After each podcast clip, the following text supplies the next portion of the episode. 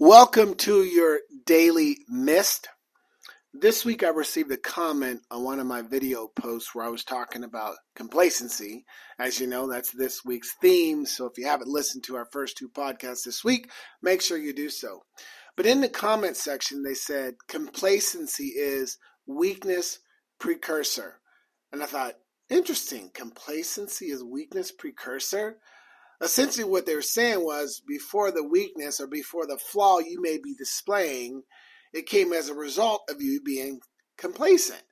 And I, you know, we could probably lump that in so many other areas as well. We could say complacency is failure precursor or lack of achievement precursor, lack of consistency precursor, lack of growth, lack of improvement, lack of I think you get the point. And the message is is that becoming complacent, when that happens, before these results were mentioned, complacency is what's really caused it.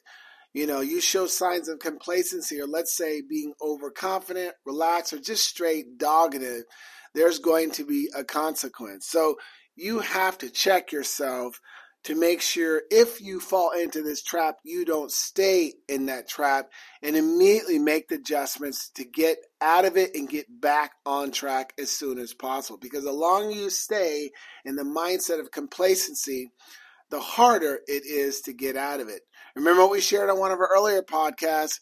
How you do anything is how you do everything. And this is really all about creating the right habits of success. I think I mentioned habit based coaching. That's really what I'm sharing. So you're displaying the right habits and no matter what the situation you're involved in. Because complacency could be that last hurdle you need to conquer to get what you really want. Have a great day and stay positive.